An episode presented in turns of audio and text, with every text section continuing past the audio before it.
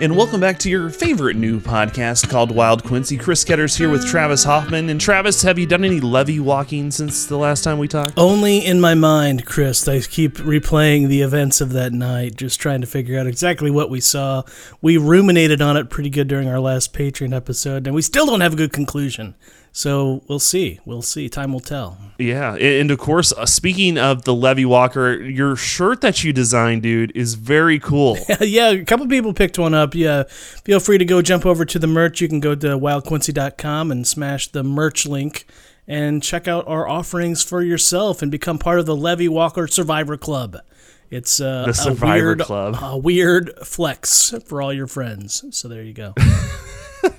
Well, and you were just mentioning to me too, talking about the merchandise store. Uh, we got mugs, we have uh, shirts, polos, sweatshirts, everything you can think of. Uh, I will give this out to you, Travis. You do not know this. I bought a sweatshirt for myself. It's 100% cotton, and I washed it for the first time it did shrink a little. It shrunk a little. That's good to know. That's Heads to know. up, if you're going to buy something on there, maybe buy it just a size larger because if it's 100% cotton, it will shrink, as my wife told me. after well, there the you go. There you go. so yeah, know. check that stuff out. Uh, again, mugs, uh, shirts, uh, keychains, everything you can think of on our merchandise store. And also, by the way, our Patreon is also up and running. Had a lot of positive feedback on our last episode that we had of um, the uh, Wild Quincy After Hours with the Wild Things, as we now refer to them as. And want to give one shout out, Cindy Sexton, a new member of our uh, Wild Things group, as she joined in at the uh, the I believe it's the is that the medium just special? No, I, I believe think, so. I believe so. Yep, you're right. Thank you, Cindy. We appreciate you coming aboard. Yeah, so we do appreciate that. And Travis, we we're cutting our intro short. We're jumping right into it pretty quick here because this is a big episode that we're going to be talking about. When I started doing the research for this, I thought to myself, "Oh man, I don't know if we're going to be able to fill 20 minutes with this, and I have like six pages. you got your oven mitts on, people, because it's going to be a hot one. Chris, what are we ripping into? What uh, we, we, got the fire. We got our hands grasped on the fire hose as you teased earlier this week. yes. What uh, what do we look at? What, what's cooking? What's we're cooking? Di- we're diving down the fire pole, uh, and we're looking at the history of fire throughout the city of Quincy. But before we get to that, we're going to get to the question of the day because we always do that before we jump into the fun stuff. Travis, like are you it. ready for this question of the day? No. Now I am. now like, I am. I, I, I'm I'm not throwing you any sort of curveball with this, okay. and I'm not going to tell you that it's a softball either.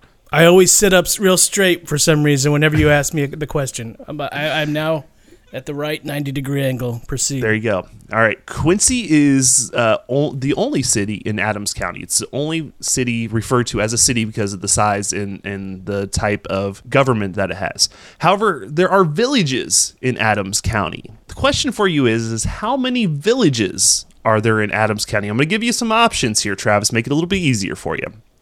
The options are 8, 10, 13, or 15. Hmm. Okay. Hmm. So that is the question. Now, there's again, just to repeat, there's one city in Adams County, and that is Quincy. However, there are many villages in Adams County, and we want you to guess the number. Is it 8, 10, 13, or 15? We'll have the answer for that coming up at the end of this episode. But uh, right now, we got to get into it. We got to turn on the water hoses and spray her down because we're going to be talking about fires on this episode of Wild Quincy coming up next. Woo!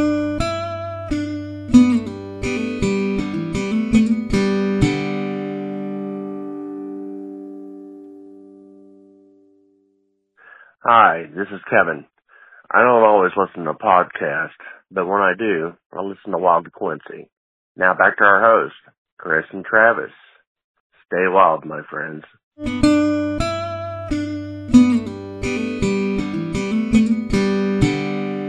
Stay wild, my friends. Mm, mm, mm. you know, Kevin Anderson, that is awesome. He, Thank you so much. He just might be one of the most interesting men in the world, that Kevin Anderson, a beloved uh, wild thing himself. Thanks, Kevin. We appreciate that voicemail. You set the bar pretty high there, man. Appreciate that. And as always, if you want to be like Kevin and uh, stay wild, you can do that by giving us a call on our listener line. It's uh, 612 666 Wild. You can leave a cool message like Kevin did for us there. Kevin, that's maybe one of the best ones we've heard if you, yet. If you don't stuff. have the numbers, uh, the letters handy, it's 612 666 9453 or Wild, whatever you're feeling. How saucy you feeling? You know, it's you never really think it's hard to dial letters until you actually have to do yeah, it. Yeah, yeah. it takes long. You're like uh, nine. Uh, yeah, you have to search for all the numbers. So, uh, but yeah, uh, check that out. Make sure to do that and help us out uh, with our intro, our return liners. Very cool to hear that, and we appreciate uh, Kevin doing that. Travis, are you ready to get into this subject? Because this is a this one's a fun one. Uh, it's a it's a fun one in the aspect of the history, maybe not so much in what happened. I got my fireproof underwear on, Chris. So let's do this. Actually, I'd have those on all the time. I'm just very cautious. Go on. We have a lot to cover here. We're going to jump right in by talking a little bit about uh, the history to start things out. The fire department, of course, we talked in the last episode, started in 1838 uh, Travis, interesting fact about this is that did you know that John Wood was on the first fire uh, fighting team for the city of Quincy? I didn't know that per se, but I guess when you think about it, Quincy was had to start pretty small. So I imagine a lot of people had to pull a lot of like triple, quadruple duty. I would imagine he was like, "Hold on, I got to sell some plots at the cemetery. Hold on, now we got to fight some fires. Hold on, I got to do some mayoring and go." yeah, he's like, what's Busy next? Guy. Busy guy, that John Wood. yeah. Uh, the town fathers determined in 1839 that a bucket brigade was needed, and they purchased the town's first hand pump fire engine for $1,124.58. Uh, by the way, that's a neat little thing. Actually, there's a steam powered fire engine that you can now see. It's been restored, uh, and that is actually, I believe, is that at the what museum is that? Do you remember? Uh, it's uh, I don't know the name off the top of my head. I always get it wrong when I try and say it, but it's right there at the John Wood Mansion complex. Across the little yes. alleyway, I think it's Osage Orange. I always want to say that at Quincy History Shop. I think maybe is what it's called now. I don't know. Okay. Yeah, twelfth twelfth and State is where that's. Look at the mansion, at, so. then look north, and you'll see it in the building. Yeah, thing.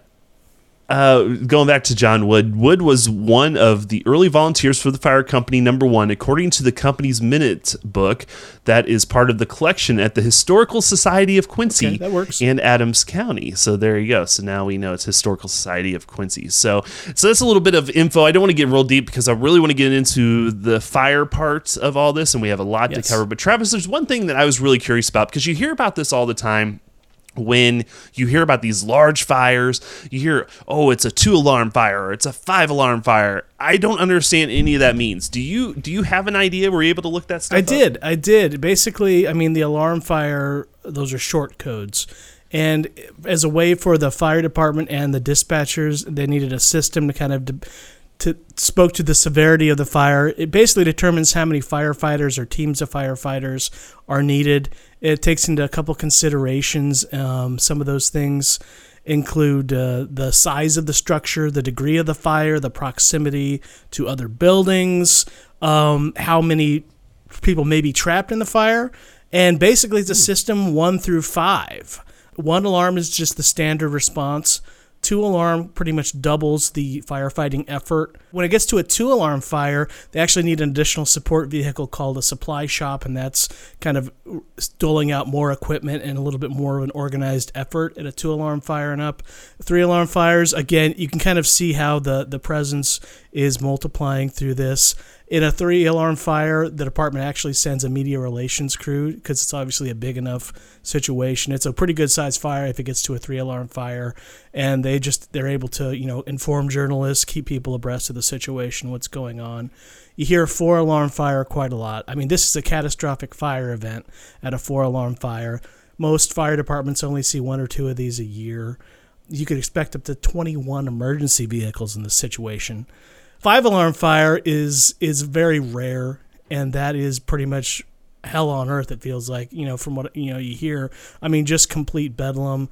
Um, things are pretty bad if you're dealing with a five alarm fire, Chris. So that's in a nutshell, kind of that whole alarm code and what, what, what all that means. One of the things I saw with, I believe it was with the five alarm fire, and it was back back in the day, it may not be prevalent now, but back in the day, a five alarm fire, I believe they called in all the off duty firefighters to come in and work that too. So I don't know if that's a current thing, but I know that back in the past, that was something that they did as yeah, well. I think a lot of that is kind of regulated by the population and how many you know departments there are in a given area, and how much of a pool of uh, active firemen or non-active there actually are to pull from. I would assume, but yeah, I could see that in a smaller community, Chris. So I'm gonna key you in. I, I if I remember right, and if somebody, if I'm wrong, somebody can correct me. But uh, the Newcomb Hotel fire that we saw back in 2013, that was a five alarm fire. So it's a was a big fire, and it doesn't even crack a top five list of worst fires in Quincy. I think the wind was pretty vicious on the night of the Newcomb, and being in a downtown proximity to everything else, I think they probably took some pretty exhaustively preventative measures, I would guess. But yeah, if someone has some insight into that, please let us know at wildquincy at gmail.com. So, so we're going to do kind of a twofold here of what uh, we're going to lay this out because we really want to get into the nitty gritty of exactly w- these fires that happened in Quincy throughout the years. What we're going to start with is what I call fires of interest. These are the fires that uh, I came across during my research and found them interesting and found kind of a, the layout interesting. Uh, so we're gonna go through that. But what I'm gonna do after that is, Travis, we have a top five worst fires in Quincy. Okay, top five. And how I did this, uh, you can't just say, well. Such and such was the worst fire ever. You have to have some sort of determination to make a top five list. So, what I ended up doing was I took and looked at what the estimated losses were because up to more current times, it's not as prevalent. You don't see as many estimated losses, but back in the day, you saw a lot of times where they said, "Oh, this is a forty thousand dollar loss or a, twenty thousand dollar loss, five thousand dollar loss." What I was able to do was take, okay, what year that event happened, how much was the estimated loss, and then I did it with inflation to figure out what the cost would be in today's world for that fire. So it gave us a better idea what the actual top five list of was the worst fires based on loss of uh, property. Well, aren't you just an overachiever, you little brown noser? You? No, that's fantastic, Chris.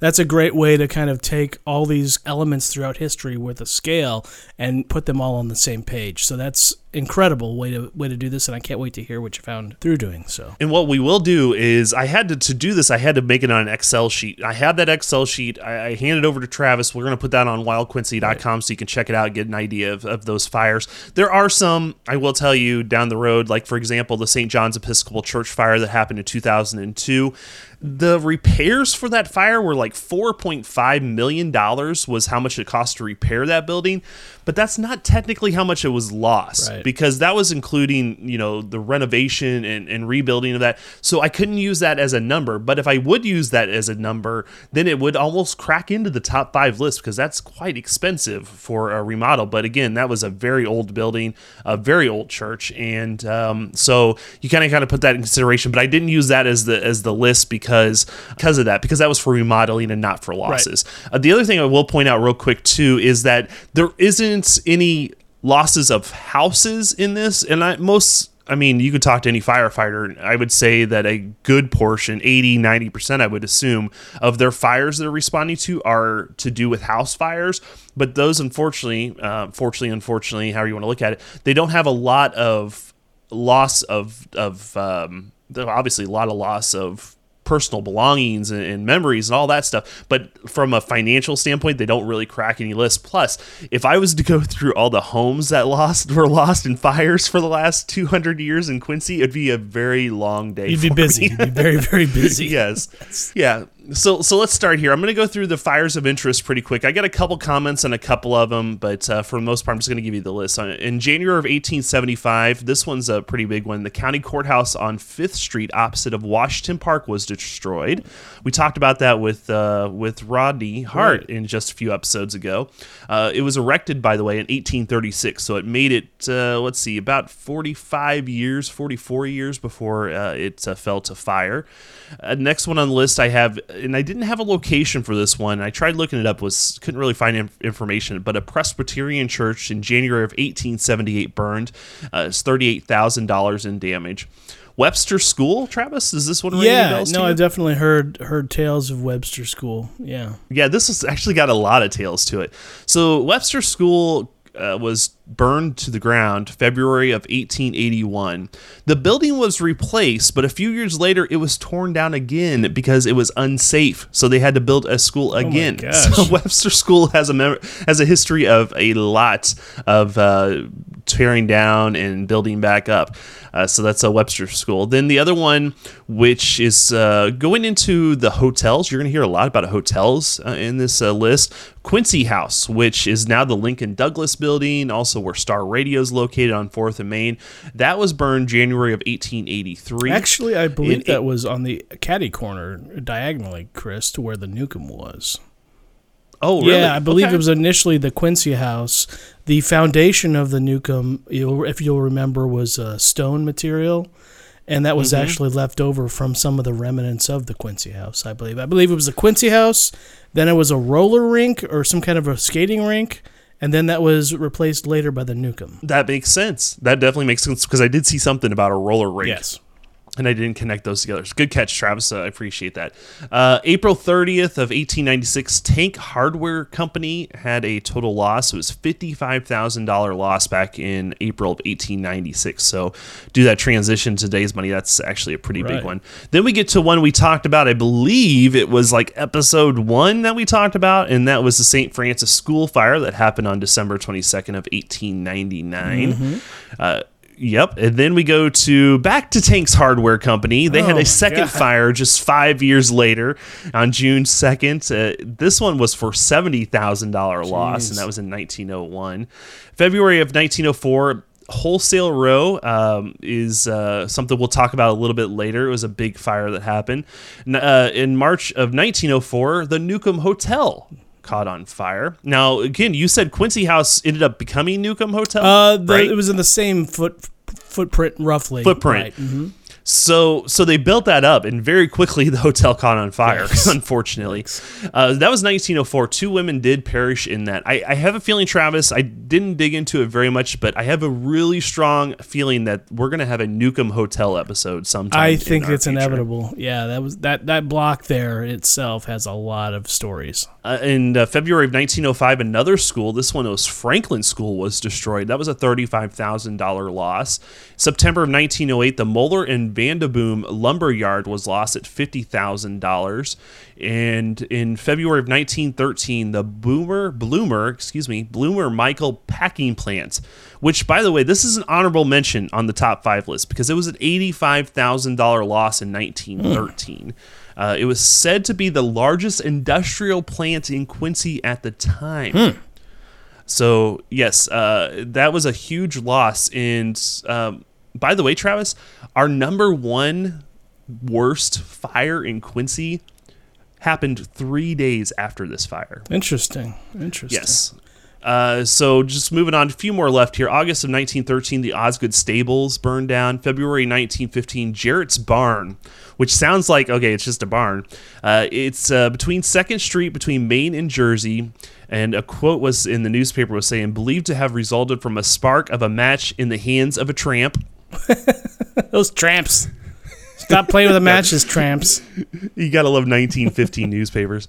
Uh, only thirty thousand dollars in damage, but flames melted, and this is where it's important. At Uh, there's only three thousand dollars in damage, but flames melted the transmission wires, throwing the city into total darkness. Those transmission Oh, wow. wires, Travis, came from the Keokuk Dam. They were the main power supply coming into town. So Interesting. the town was without power for a long period of time. I didn't realize that uh, the power emanated from up there at the Keokuk plant. I didn't either. Did we just find another episode for another Wild Quincy down the road? You Where never does know. the power come from? You never know. We jump in time here. So that was in 1915. The next big events that made this honorable mention list was going into February of 1968, and that was the Honda motorcycle shop. It was destroyed by fire. We're kind of reaching out of town now, as that was located at 4501 Broadway.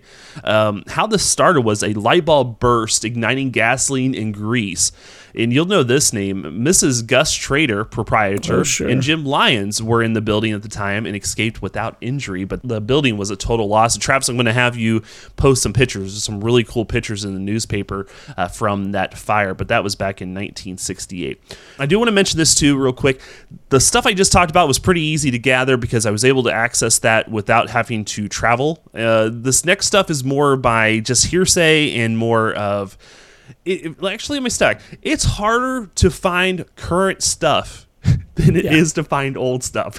yeah, yeah. Kudos to the the library and uh, organizations who've scanned in such a the old newspaper archives that are now searchable and just a gold mine of uh, yes. easily to access information that we just don't have the luxury from about uh, mid 70s and up. It's a little tougher. Yes, exactly. And, and then it becomes really hard that like 70s and 80s time period it becomes hard because the only way you're going to look at newspapers is literally going to the, the library, which is fine, but you have to search through everything like one by one by yeah. one. You can't just do a search for fire and come up with all these results. But we have a few in the 90s or in the, the 80s, none in the 70s. So we want to throw this out to anybody. If you remember any big fires from the 70s, let us know. Uh, if you could give us like a month and a year, and so we can research that, and we'll come back to you at the end of the season, maybe with some additional information. But we need some lead because it's really hard to go through 365 days times 10 years of newspapers a bit of work. to find fires. we have a lot of spare time, but not quite that much one we want to talk about here, uh, don't have much information on 1988. The Duker and Haugh Funeral Home burned down. They rebuilt. It's actually, uh, from my understanding, the outside of the building was pretty much replicated. Yeah. Uh, the inside was modernized, but the outside looks the same uh, today as it did for the old building. In 1993, which this probably will be a future episode, on November of 93, the J.C. Penney building caught on fire.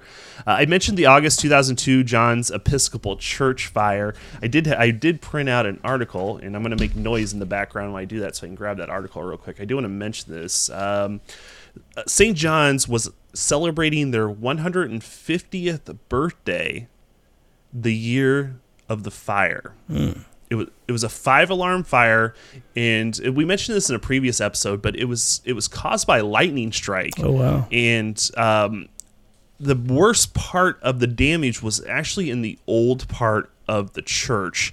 Um, they had some re- remodeling done in the in the front area of the church, and that one didn't have as much damage. And there's some interesting pictures online you can take a look at where it looks like the back's completely gutted, uh, but the front looks decent. If I remember right, there's there's there was a picture in the Herald-Whig where the like the altar was still normal. Wow, like nothing happened, but the back was just nothing. It was amazing how that can happen in a fire. Just right. some parts are completely untouched, and some parts are just abominated. So that was uh, back in August of 2002. A couple others here just to mention, just uh, just throw them out. In November of 2004, the Celotex building down on Gardner Denver Expressway caught on fire.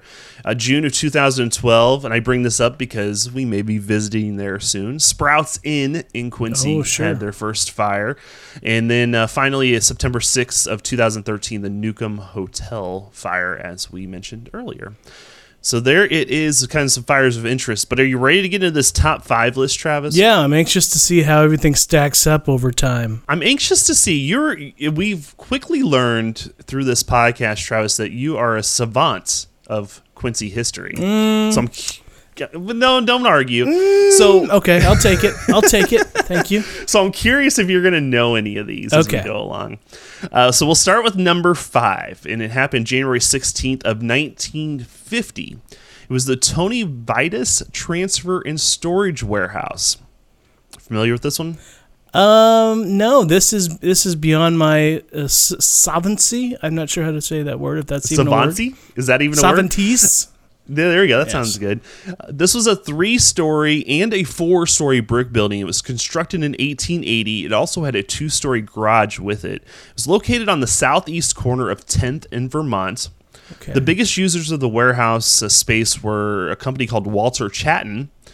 Uh, and I believe Chatton, the Chatton company, is still a, around. I believe they're on like I want to say like 30th Street. Uh, it's out by the Chevy dealer. Could be. Um, no, I guess it'd be 24th. Yeah. Uh, on the north side on 24th.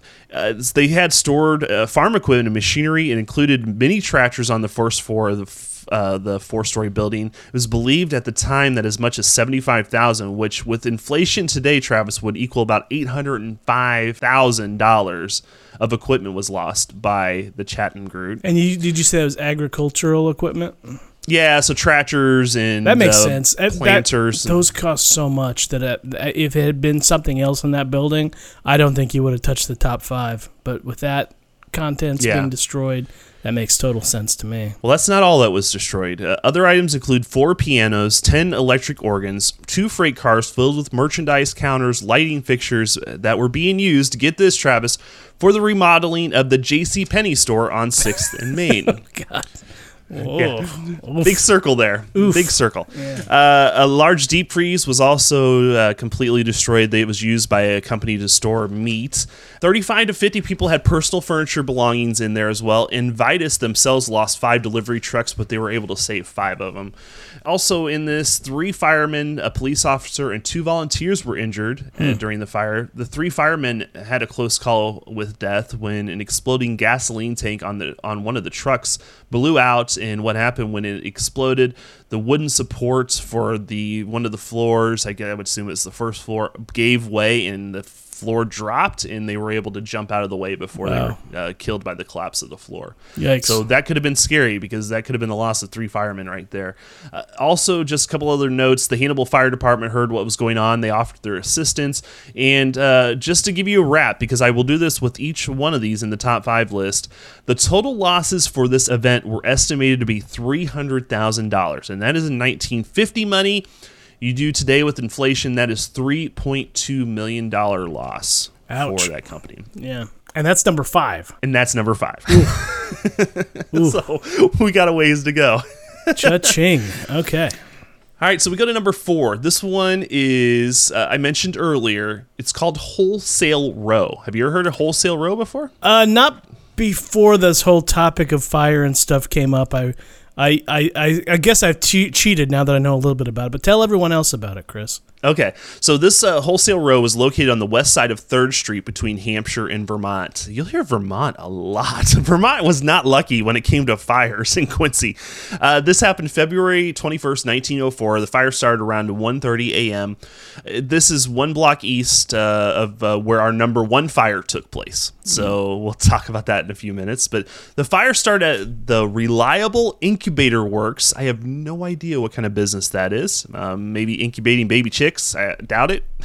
Do you know Travis? You you I, up. that's where I would go to if I had to guess, but I don't know. I don't. So much has changed over the years. Exactly. Uh, this happened in the elevator shaft in the basement of this business. The fire gutted the building so quickly that the north wall of the incubator building crushed the roof of the smaller building that was occupied by W.H. Hoffman Oh. as a printing office. Uncle Any relation? Yeah, it's good old uncle. Quickly, all the wholesale row was on fire. Other businesses and buildings destroyed were Nichols and Sinnock, S N N O C K, Summer and Lynn's Wholesale Drug, H A Kiespoll and Company, Schultz Saddlery, and the Quincy City Hall windows cracked from the heat. So you had six businesses Man. Out of this uh, wholesale row that were lost in the fire. Uh, so now we hit the number stats here. Losses in this 1904 fire estimated to be 180,000. That would equivalent to 5.2 million dollars in today's world. That's shocking that with that many different businesses getting wiped out, that it's still just number four, right? Right? Like, Isn't that crazy? God, I mean, you, you put it in perspective like that, and oof, yeah. it's gonna get interesting. Buckle up. exactly. And so we move on. Number three. Number three happened April 21st of 1902. Travis, you mentioned this one uh, before we started uh, this episode. The Gem City Sawmill. It was a fire that started in the blacksmith shop about 100 feet north of the sawmill. It was never actually determined how the fire started. The blacksmith he left around 1 p.m. and the only thing that was burning was the forge. Which hey, it's a forge. Yeah. It- it's fine. But five minutes later, all of a sudden, the blacksmith shop was completely engulfed in fire. Hmm. Hmm. Soon and very quickly, the fire spread to the sawmill, which was right next to the blacksmith shop. The fire, get this, covered an area of 800 feet wide and 2,000 feet long. My God. Huge area. this Wasn't is all this- happening on Front Street. I was just gonna say that was close to the river and the north front area, correct? Yes. There were quite a few uh, different sawmills down there at the time, and I've always heard that saw- sawdust is pretty combustive, isn't it? Oh, for sure. Yeah. Yeah. yeah so I mean, I gotta imagine that was just a powder keg ready to go down there. Yeah, we'll talk about how bad it was in just a minute, uh, and it could have been worse. The sawmill was equipped with firefighting equipment uh, that was on hand. So before the firefighters got there, they had equipment, they had employees that were working there as well. But there was a very strong southwesterly wind that way, and that is kind of a um, kind of a given. So it seems like almost all these fires that occurred always happened when there was a very strong fire or strong wind that was occurring uh, during that event. Uh, so what happened with that strong southwesterly wind is it quickly got into the sawmill area. The employees were able to obtain hoses to start working on the fire, but it was just going way too quick. So quick, in fact, that the the the employees that had the hoses would often have to turn the hoses on themselves because their clothing would catch on fire. Wow. Wow. Uh, yeah, tells you how scary that is. Uh, now, getting back to what you were talking about with uh, how flammable a lumber mill and sawmill yeah. is, they had 8 million, 8 million feet of lumber God. on the property at that time. 8 million feet. Travis, this estimate that I have down below, if you take today's lumber prices and put that in there. Yeah. Yeah. um, yeah, I mean it's like seven bucks for like a two by four that's eight foot tall. I mean it's crazy expensive today, but uh, this is a lot of lumber. Surprisingly, Travis, surprisingly, you had eight million feet of lumber and they barely were scratching the surface of what their total capacity was. My God, it could have been so much worse the season was just getting started. They had logs that were coming down the Mississippi River. They were at Burlington when this fire occurred and they were working their way down the river. So they were just getting started for the season when this fire started. Man. Man. yeah. Uh, so, additional talk about some of the additional damage. A large number of houses were also burned down around the area of the sawmill. A domestic tree fertilizer company was destroyed. There was also damage to a railroad bridge that crossed the creek nearby. Railroad switch house was destroyed. Also, the fire department lost one engine because it got caught in the flames, and then another engine was toppled over in a ditch. And what happened, I read, was they were, and this was with horses, but they were. He was driving real fast. He was uh, get, trying to get to the scene, and there was a guy guy in the middle of the road, and it was either hit the guy or hit the ditch, and so he hit the ditch to to avoid killing the guy. You sure he um, wasn't doing burnouts? yeah, right. He the, the, again talking about gruesome 1902 newspaper coverage. They actually went into detail like, well, if he would hit him, it would have sliced him in half. Like, wow. Okay, well, thanks for your coverage. yeah, yeah. Uh, real quick, Gem City Sawmill had 300 employees that lost their jobs because of this. And uh, do our drum roll, Travis. Our total loss, again, 1902 loss, was $235,000. In today's inflation world, that would come out to 7.1 million, and that is number three. Now, a little tidbit on that, that Chris is I think there was a pit of kind of scrap lumber and sawdust they used to fill in a pit. It was about mm. 30 foot, I think. And that thing smoldered for reports say 15 years. oh, wow. So this was even with potential like flooding in the area this thing still every once in a while from what i understood is that the fire department would have to come out there and, and deal with a little bit of uh, you know a little smoking going on in that in that footprint of where that was. Wow. can you imagine that? 15 years that thing smoldered. 15 years. Wow yeah, so there you go. 1902, the Gem City Sawmill coming in at number three. We are down to our last two, Travis. So uh, these are going to take a little more story in depth working. I do want to mention that in this time frame, around 1900 to 1910, Quincy didn't have one newspaper. They didn't have two newspapers. They didn't have three newspapers. They had four. Four, count them, four newspapers. So there was a lot of reporting going on in this time frame, which is good for us because it gave gave me a lot of information to work off of. Absolutely. So we moved to January 18th of 1906. This is the Choate Saddlery. He shakes his head. I've heard the name. I've heard the name. I believe it was actually affected in some capacity in an earlier fire you mentioned in a, uh, Warehouse Row, perhaps, or what was it called? Wholesale yep, Row. That was it. Yeah. Wholesale Row. We're going to talk about that in just a few minutes. Uh, so again, 1906 is the timeline we're looking at. There's another name uh, that's included with this fire. I'm not going to mention the name because we're going to get to that in a minute. Uh, so it was the saddlery and something else. The fire started around 3:10 in the morning at a stable of Fred Harnest at 225 Hampshire Street. Newspaper reports say the origins of the fire are mysterious. There were two men sleeping in the stables at the time the fire started. There was also another newspaper report saying that there was around two o'clock that morning a guy named I think it was Mark uh, something. They didn't even have a last name for him. Was he They're a tramp? he might have been Mark the Uh, Tramp, he I was- believe. Yeah. he was delivering a horse back to the stable and it was under under suspicious circumstances so who knows it was really weird how they reported it uh, nothing short of emptying oh this is a quote nothing short of emptying a section of the river on it would have extinguished the blaze according to one newspaper report due to the being the filled with flammable material because you're in a stable it's a it's a horse stable I mean, what do you got straw and wood i mean yeah it's literally a tinderbox Yeah. uh, again, we talk about the winds. A strong west northwest wind was uh, making the fire spread quickly, and very shortly after the fire started at the stable, it moved over to the Choate Saddlery Company. The distance between the stable and the um, saddlery company was like three or four feet. So you're only looking at a Oh, couple feet yeah. between these two buildings. The Saddlery Company was a five-story building built in 1887. It was a four, and then not only had a five-story building, but a four-story building was located in front of the larger building.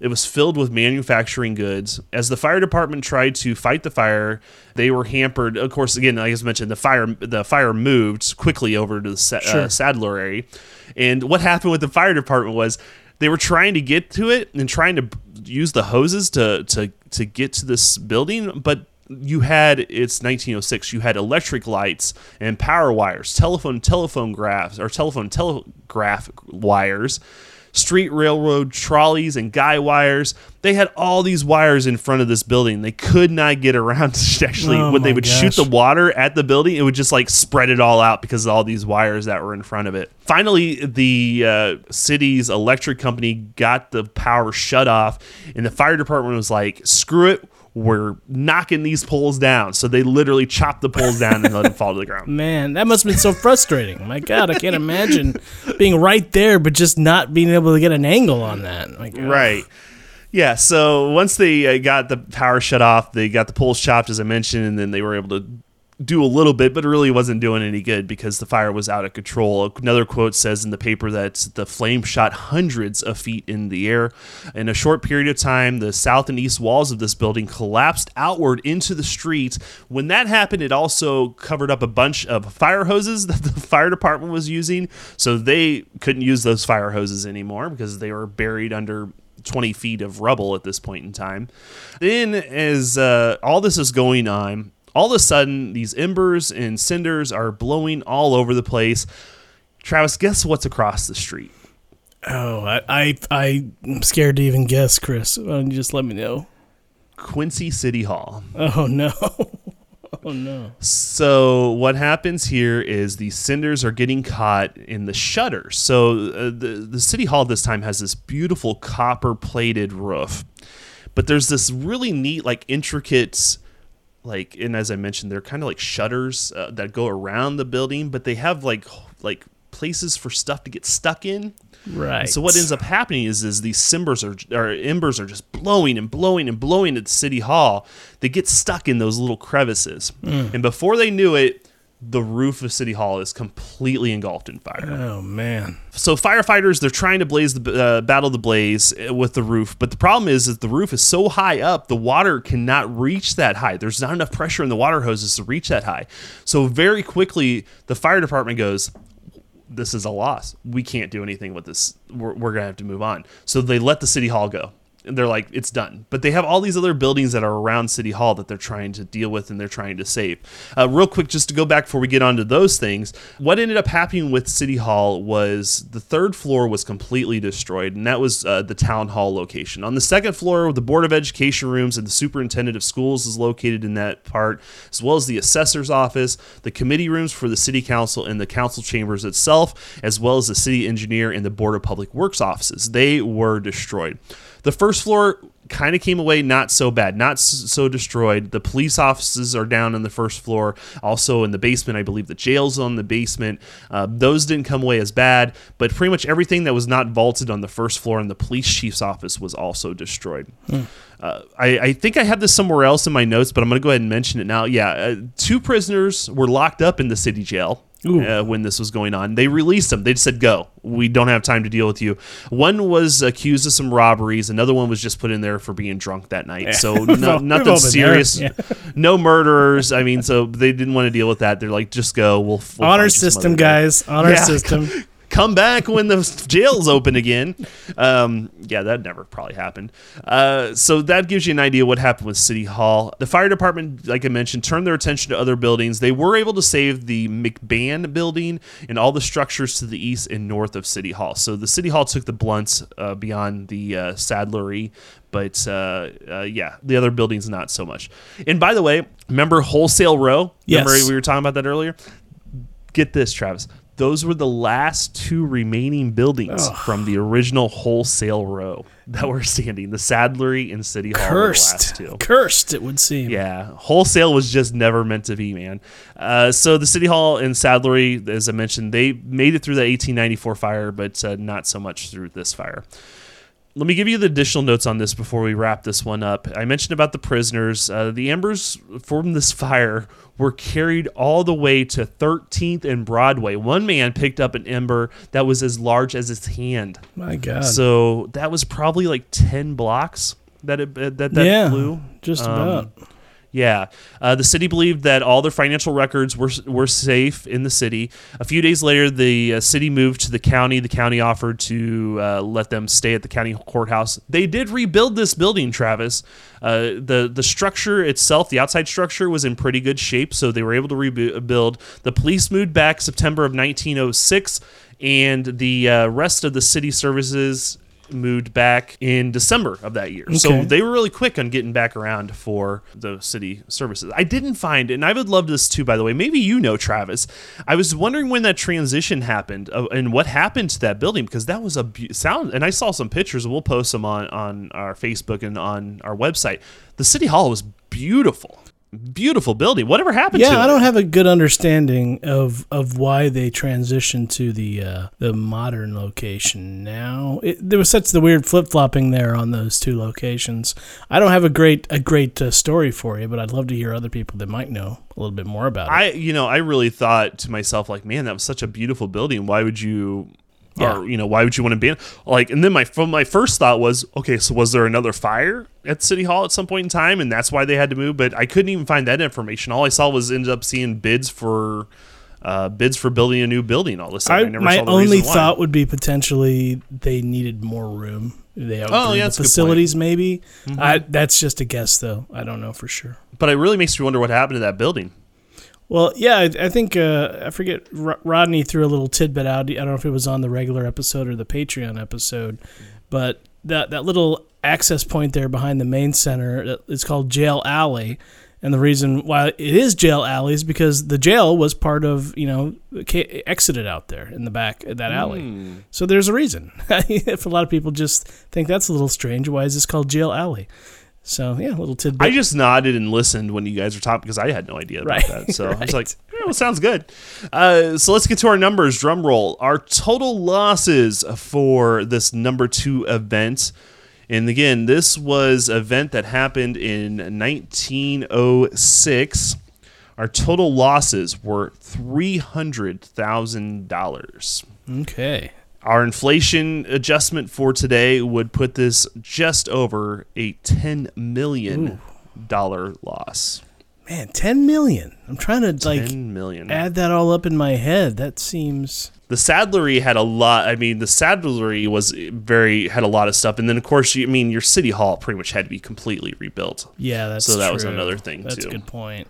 Interesting. Wow. Yeah. So now we go to number one the the the mother of, of all fires. It would seem the mother of all fires. And I'm going to jump boat a little bit on this, Travis, since we're talking numbers. Yeah, I'm going to give you the number first.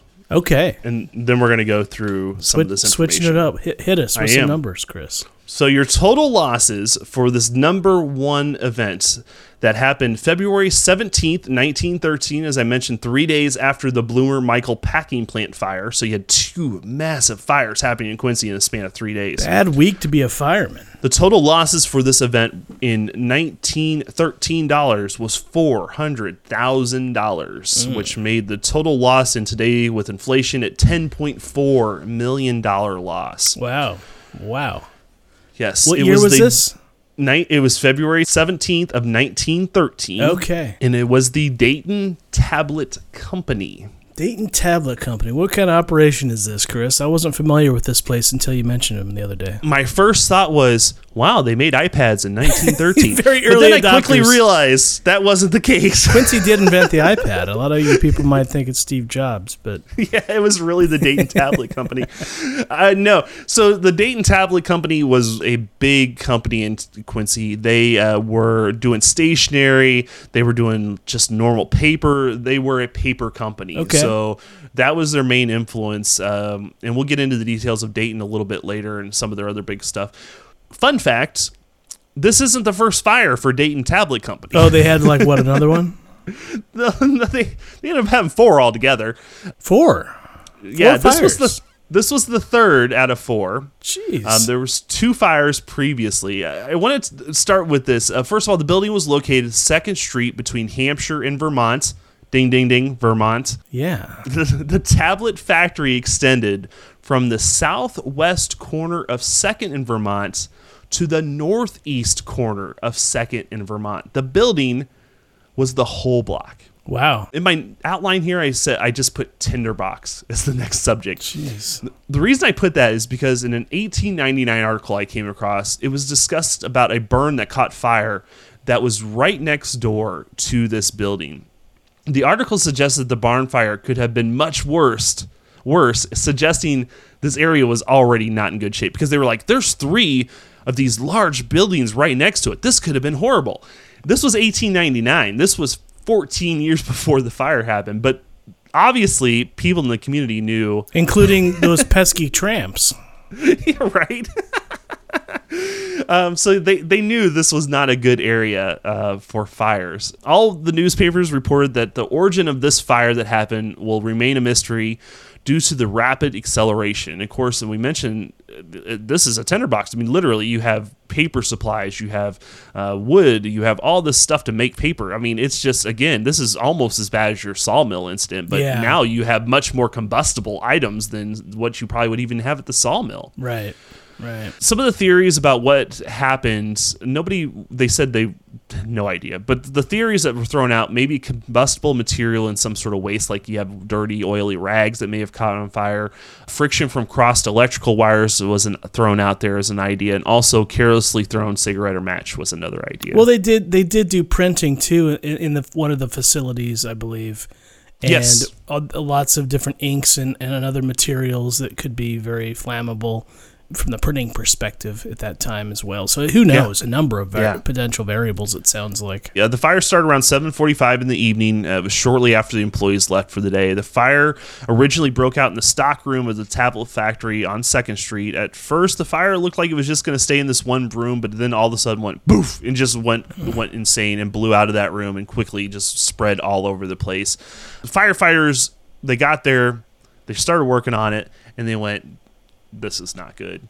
This is not. We're not going to be able to save this building. So let's look at the buil- other buildings because get this, Travis. There's other buildings connected to this building. Oh boy. So uh, their efforts uh, were for nothing. As I mentioned, they spread to three other businesses. Unfortunately, the Dayton Tablet was a two-story building that was, as we mentioned, was the size of a city block. There was also three other businesses that were three stories tall that were connected to the tablet company. In full, the fire covered almost half of a city block. My God. I wanted to read this to you because I thought it was just kind of a really neat little uh, excerpt from the newspaper back in that day. So I'm just going to read this little section to you. The fire was one of the most spectacular that it is possible to imagine. The buildings, most of which were three story structures, were remarkably well adapted on the inside for the fire to secure a foothold. Once the fire was started, the flames quickly spread, and it was not too long until the flames were shooting from the windows on every floor. A furious draft was created by the flames, and these fury tongues licked out of the window in every direction. Soon the roofs began to crumble, and the flames, which had been confined to certain parts of the building, leaped into the sky, lighting the heavens for several blocks in each direction until it was almost daylight. At various intervals, explosions served to make a blaze more spectacular and to send the flames higher into the sky. The explosions were caused by gasoline and served to further the aid of the flame in the campaign of destruction. Man. Hmm. Heavy. Well, you, you teased this episode on Facebook with a photo from the newspaper, and just that alone is impressive in you know old black and white photography. So I can't imagine being foot on that ground in front of this spectacle and just my god the heat coming off that thing must have been tremendous oh yeah, yeah. for sure hmm. So, kind of wrapping this up, so total businesses destroyed by the fire was not only the Dayton Tablet Company, also the Mississippi Valley Bank Book Blank B L A N K Book Company, Stationers Manufacture Company, and the Quincy Photo Engraving Plant that you mentioned earlier, Travis. They were completely destroyed by the fire.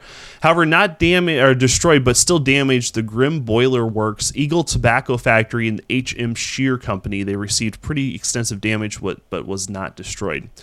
Sad part about this uh, reports state anywhere between 450 to 600 people were employed just with Dayton Tablet at the time of the fire. They all lost their jobs, and as I mentioned, about $400,000 in losses. Some a couple additional notes. A few days later, the Dayton company said they they're done in Quincy. They're they're not going to they're not to rebuild. So I mean, you're looking at 450 to 600 jobs just boom gone. However, he changed his mind a few months later, decided they were going to build another uh, building or start another business in town. The reason Dayton wasn't really pushing for another business in town. Get this, he had 450 to 600 employees, but he said there wasn't enough workforce in Quincy. Huh. Yeah. Huh. that was his reasoning, even though he still had like so many employees at that time. Well, I won't spoil anything, Chris, but it didn't seem like the safest place to work from what I found. right? From what I sent you, uh, yeah.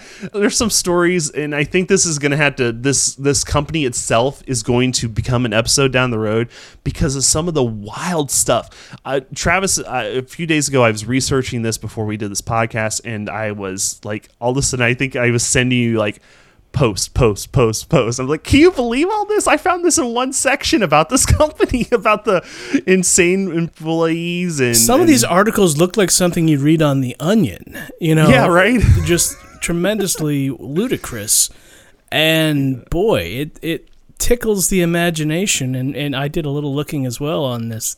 And Chris, boy, this I don't know what we call this episode that we're planning on doing, but it's got everything. It's you want to talk about everything. The, the definition of wild. Ooh, it's yeah. probably going to be this. Uh, yeah. It's so we're going to get into that. Uh, but as I mentioned, the Dayton company they did decide to come back a few months later. They rebuilt. Unfortunately, March of 1915. Guess what? Building catches on fire, burns to the ground. However, it wasn't Dayton's plants, uh, Dayton, uh, Dayton's fault. The tablet company's fault. It actually was an adjacent building that was called Hayton Pump Works, and that was the one that caught the fire. And uh, it and of course, pushed over to that area. So, Travis, that is it again. Uh, $10.4 million in losses with today's inflation. Man. And that is your number one worst fire in the city of Quincy history. Well, I, I hope it remains the worst because that's uh, that's that's tough. Hey, quick shout out all the the QFD Quincy Fire Department. I mean, yes, through the years they continue to be amazing, and uh, from doing the hard work of, of racing into burning buildings to helping out communities and making sure car seats are securely, you know, set in your cars.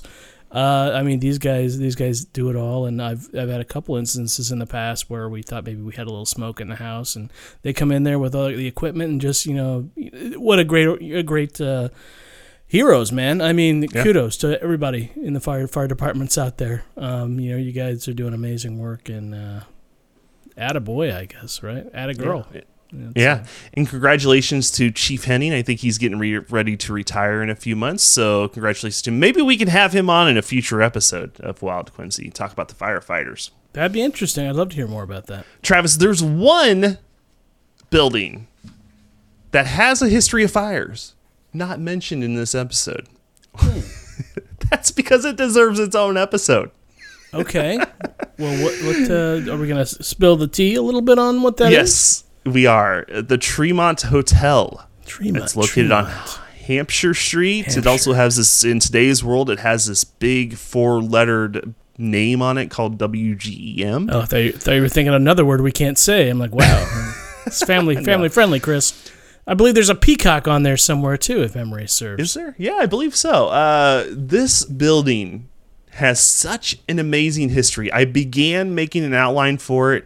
It became so long that I decided we need to do our own episode on this building because it has such a rich history. So be looking for that next season as we'll be talking about the Tremont Hotel, not only the fire history, the history of the building, the history of WGEM coming in, oh, and the history that it may be haunted. We'll talk about all that coming up next season. I like it. Yes, Juicy. it's gonna be a full fledged episode. So there, uh, Travis is a look at fires and the history of those fires in Quincy. We'll be back here on Wild Quincy after this.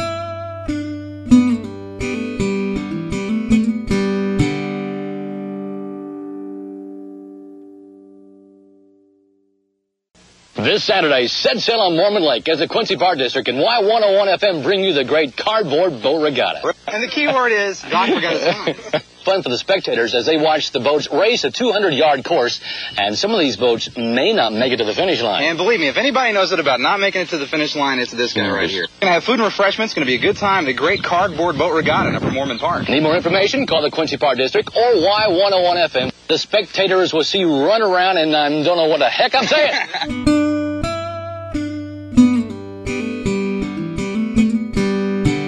There's an interesting throwback ad for you. It is the uh, boat regatta, it's Quincy Park District boat regatta, and the voices on that uh, TV commercial back in 1998, I believe, were none other than Dennis Oliver and Doc Holliday. Travis, did you ever go to the boat regatta? You know, I don't think I ever ventured out, but I always remembered seeing it as like a highlighted news story, and and it looked like a good time. It looks like a real good time, and you know, they had the, la- the last one they had was in 2019. Obviously, 2020, the whole Corona thing, probably not uh, capable to happen. But if that thing happens this year, Chris, you know, if may need to. I am not getting in a boat, Travis. not getting, but it's cardboard. It's the best thing you can make a boat out of, Chris. I can't. I can't. I can't swim, man. You can't swim. Oh, it'll, it's fine. Just hop on the back of a turtle. It's Moorman Lake. There's turtles in there. They do have. They do have life uh, uh, safety vests for Yeah. those. I think most of them are wearing safety vests. Yeah. So yeah. What if we find some really small guy like jockeys? Maybe there's an off season. We get the lightest people we can find, Chris, and Maybe put that's- them yeah, out in the the boat instead.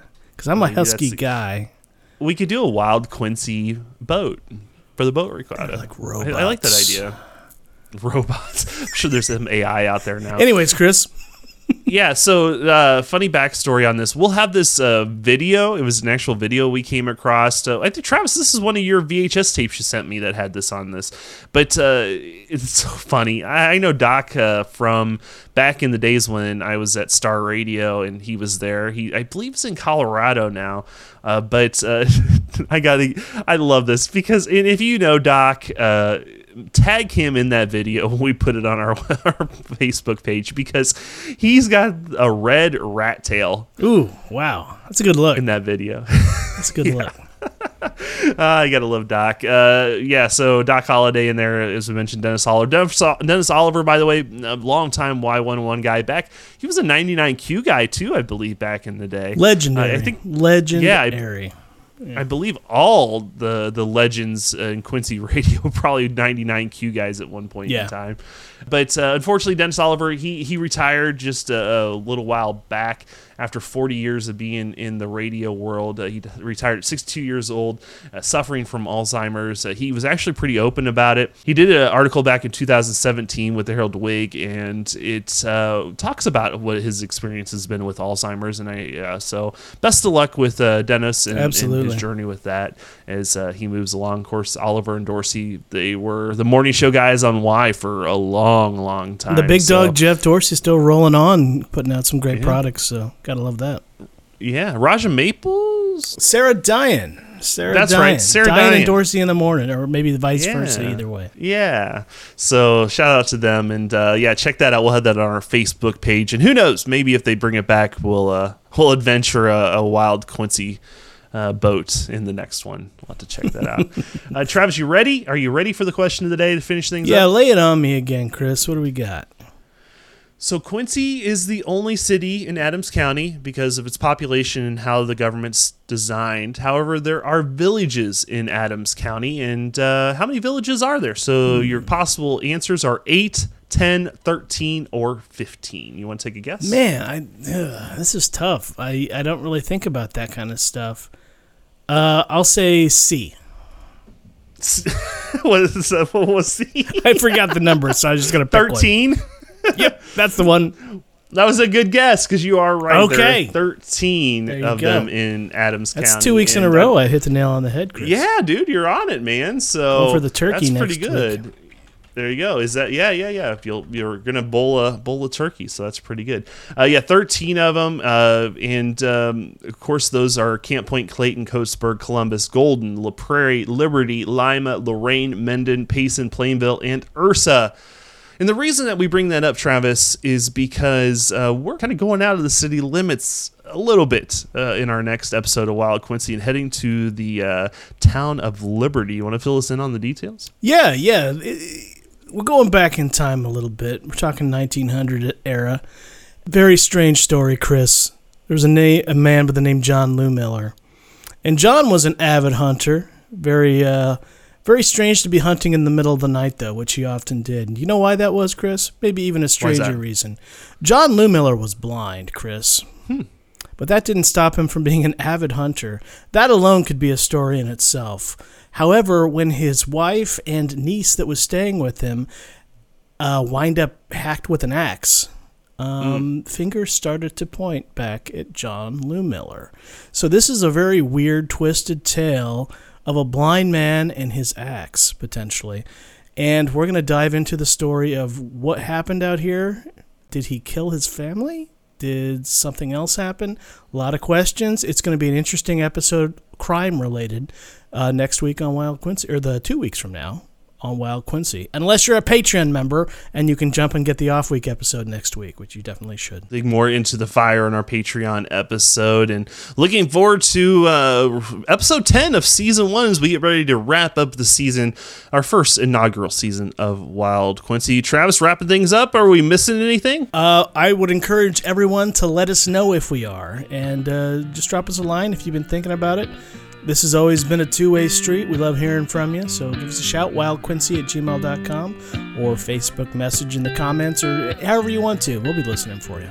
All right. For Travis Hoffman, I'm Chris Ketters. You've been listening to Wild Quincy. We'll see you next time. Take care, everybody.